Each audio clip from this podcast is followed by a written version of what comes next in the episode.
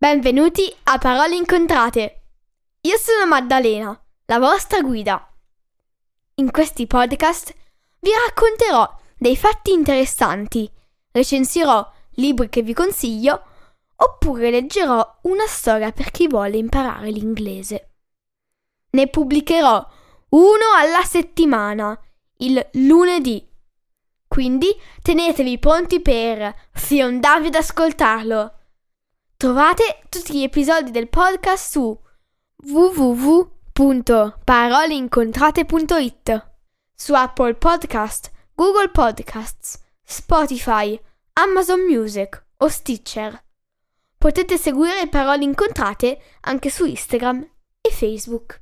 Grazie e buon ascolto!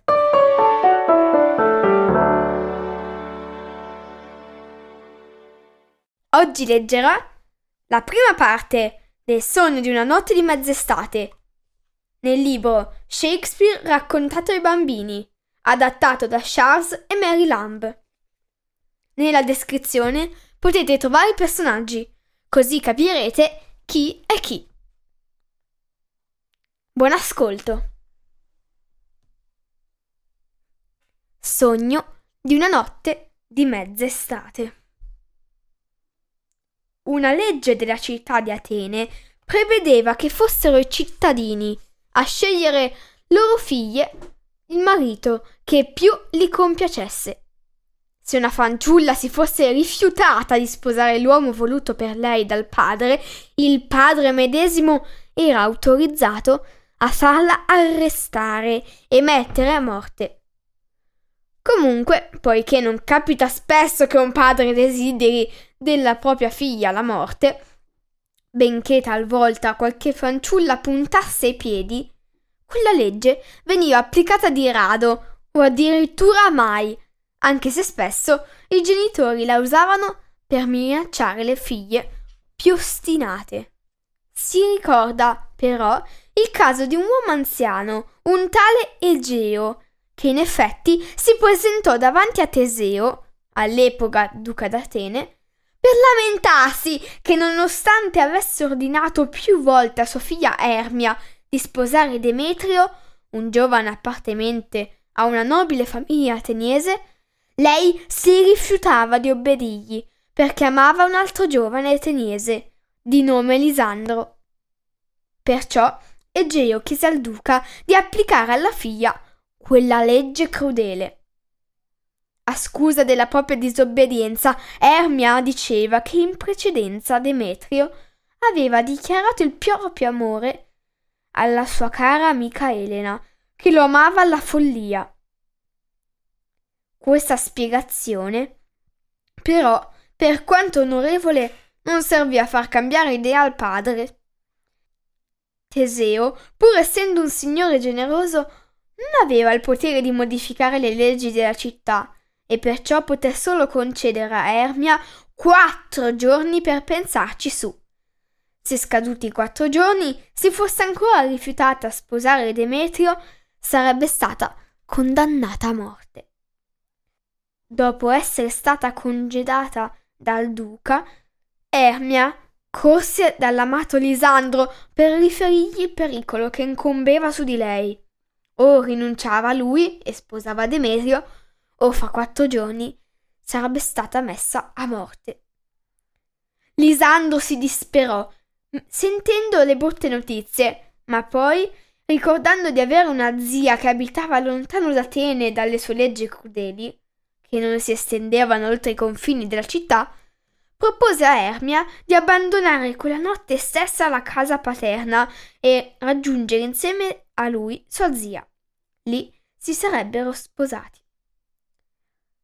Ci incontreremo? disse Lisandro. Nel bosco a pochi chilometri dalla città.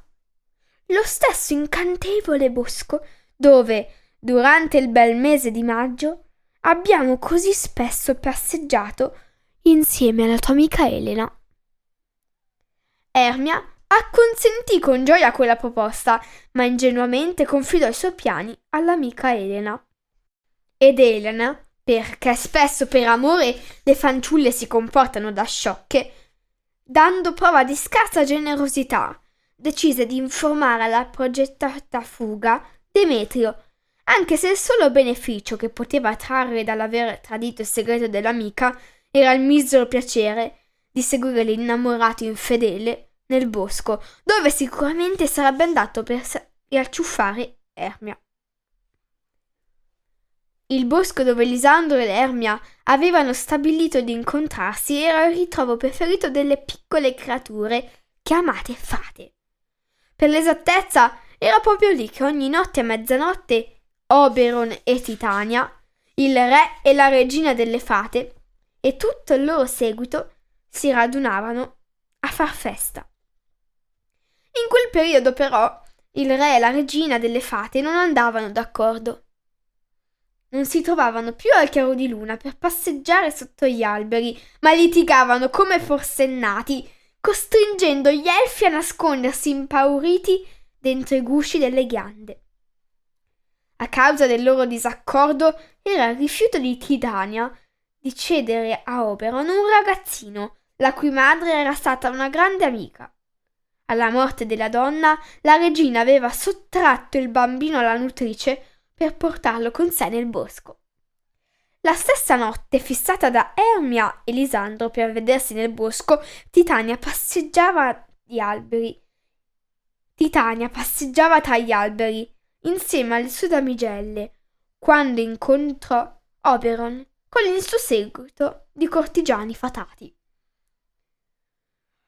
Ci incontriamo al chiaro di luna, orgogliosa Titania. La salutò il re delle fate. E la regina rispose: Sei tu, geloso Oberon? Allontaniamoci all'istante, mio care fate, perché rifuggo la sua compagnia. Ferma, sfacciata! le ordinò Oberon. Non sono forse il tuo re? Perché insisti a disobbedirmi? Cedimi il ragazzino e ne farò il mio paggio. Mettiti il cuore in pace, ribatte la regina. Il tuo intero regno non basterebbe a ricompensarmi dalla perdita di quel giovinetto. E se ne andò tutta infuriata. Vai, vai, disse Oberon. Ma prima che arrivi il mattino ti punirò per la tua cocciutaggine. Poi Oberon fece chiamare Puck, il suo folletto e consigliere preferito. Puck, o come era chiamato talvolta Robin Buonamico era uno spiritello furbo e malizioso che si divertiva a fare scherzi agli abitanti dei paesi vicini. A volte entrava nelle stalle e scremava il latte tuffandosi nella zangola, altre la sua forma impalpabile e lucente danzava nei recipienti e invano le donne si affannavano a lavorare per trasformare il latte in burro. Nei villici se la cavavano meglio. La birra andava male ogni volta che Puck decideva di interferire con la sua preparazione. Se alcuni di loro si incontravano per bere in compagnia, Puck saltava nel boccale prendendo l'aspetto di un granchio arrostito e a volte, quando una vecchietta stava per bere, le pizzicava le labbra facendole versare la birra sul mento vizzo. Capitava anche che quando la stessa vecchietta faceva per sedersi tutta seria per raccontare ai vicini una qualche storia triste e malinconica, Puck spostava a tradimento lo sgabello e le faceva cadere per terra con grande spasso delle altre vecchie pettegole. Vieni qui, Puck, disse dunque Oberon a quell'allegro vagabondo nella notte. Portami il fiorellino purpu. Portami il fiorellino purpureo, chiamato viola del pensiero. Il suo succo versato sulle palpebre di una persona addormentata fa sì che questa, al risveglio, si innamori della prima creatura vista. Ho deciso di bagnare le palpebre di Titania, così che al suo risveglio si innamori del primo essere che le capiterò davanti. Fosse pure un leone, un orso, una birtuccia petulante o un babbuino dispettoso.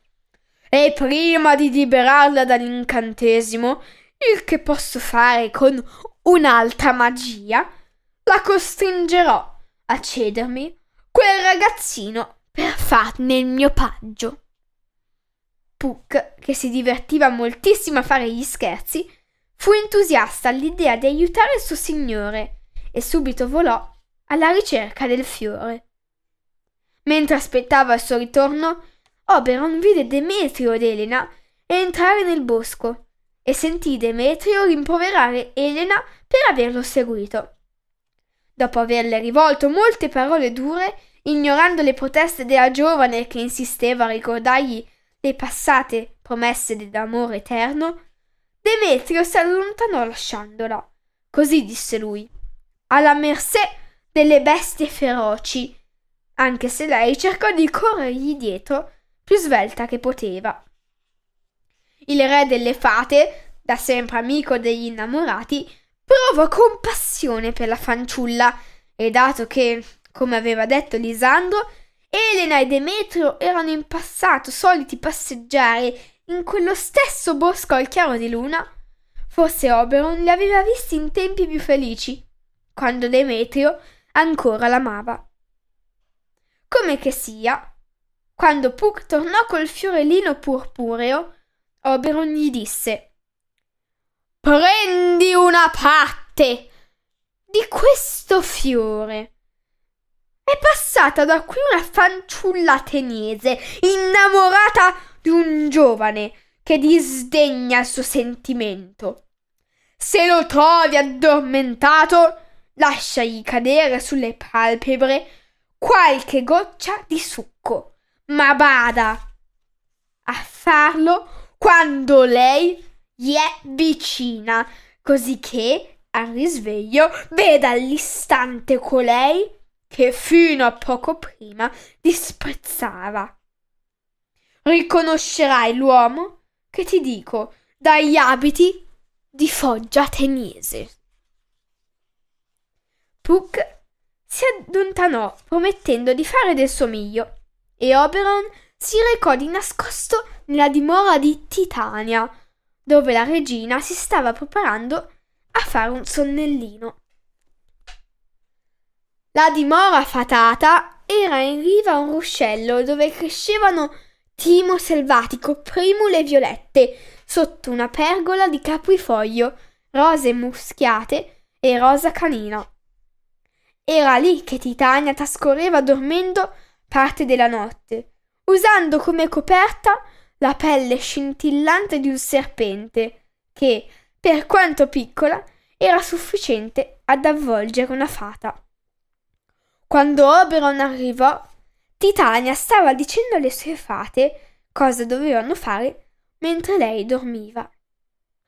Alcune vadano a uccidere i bruchi nei boccioli delle rose muschiate, altre vadano a combattere i pipistrelli per impadronirsi delle loro ali e farne giubbe per i piccoli elfi.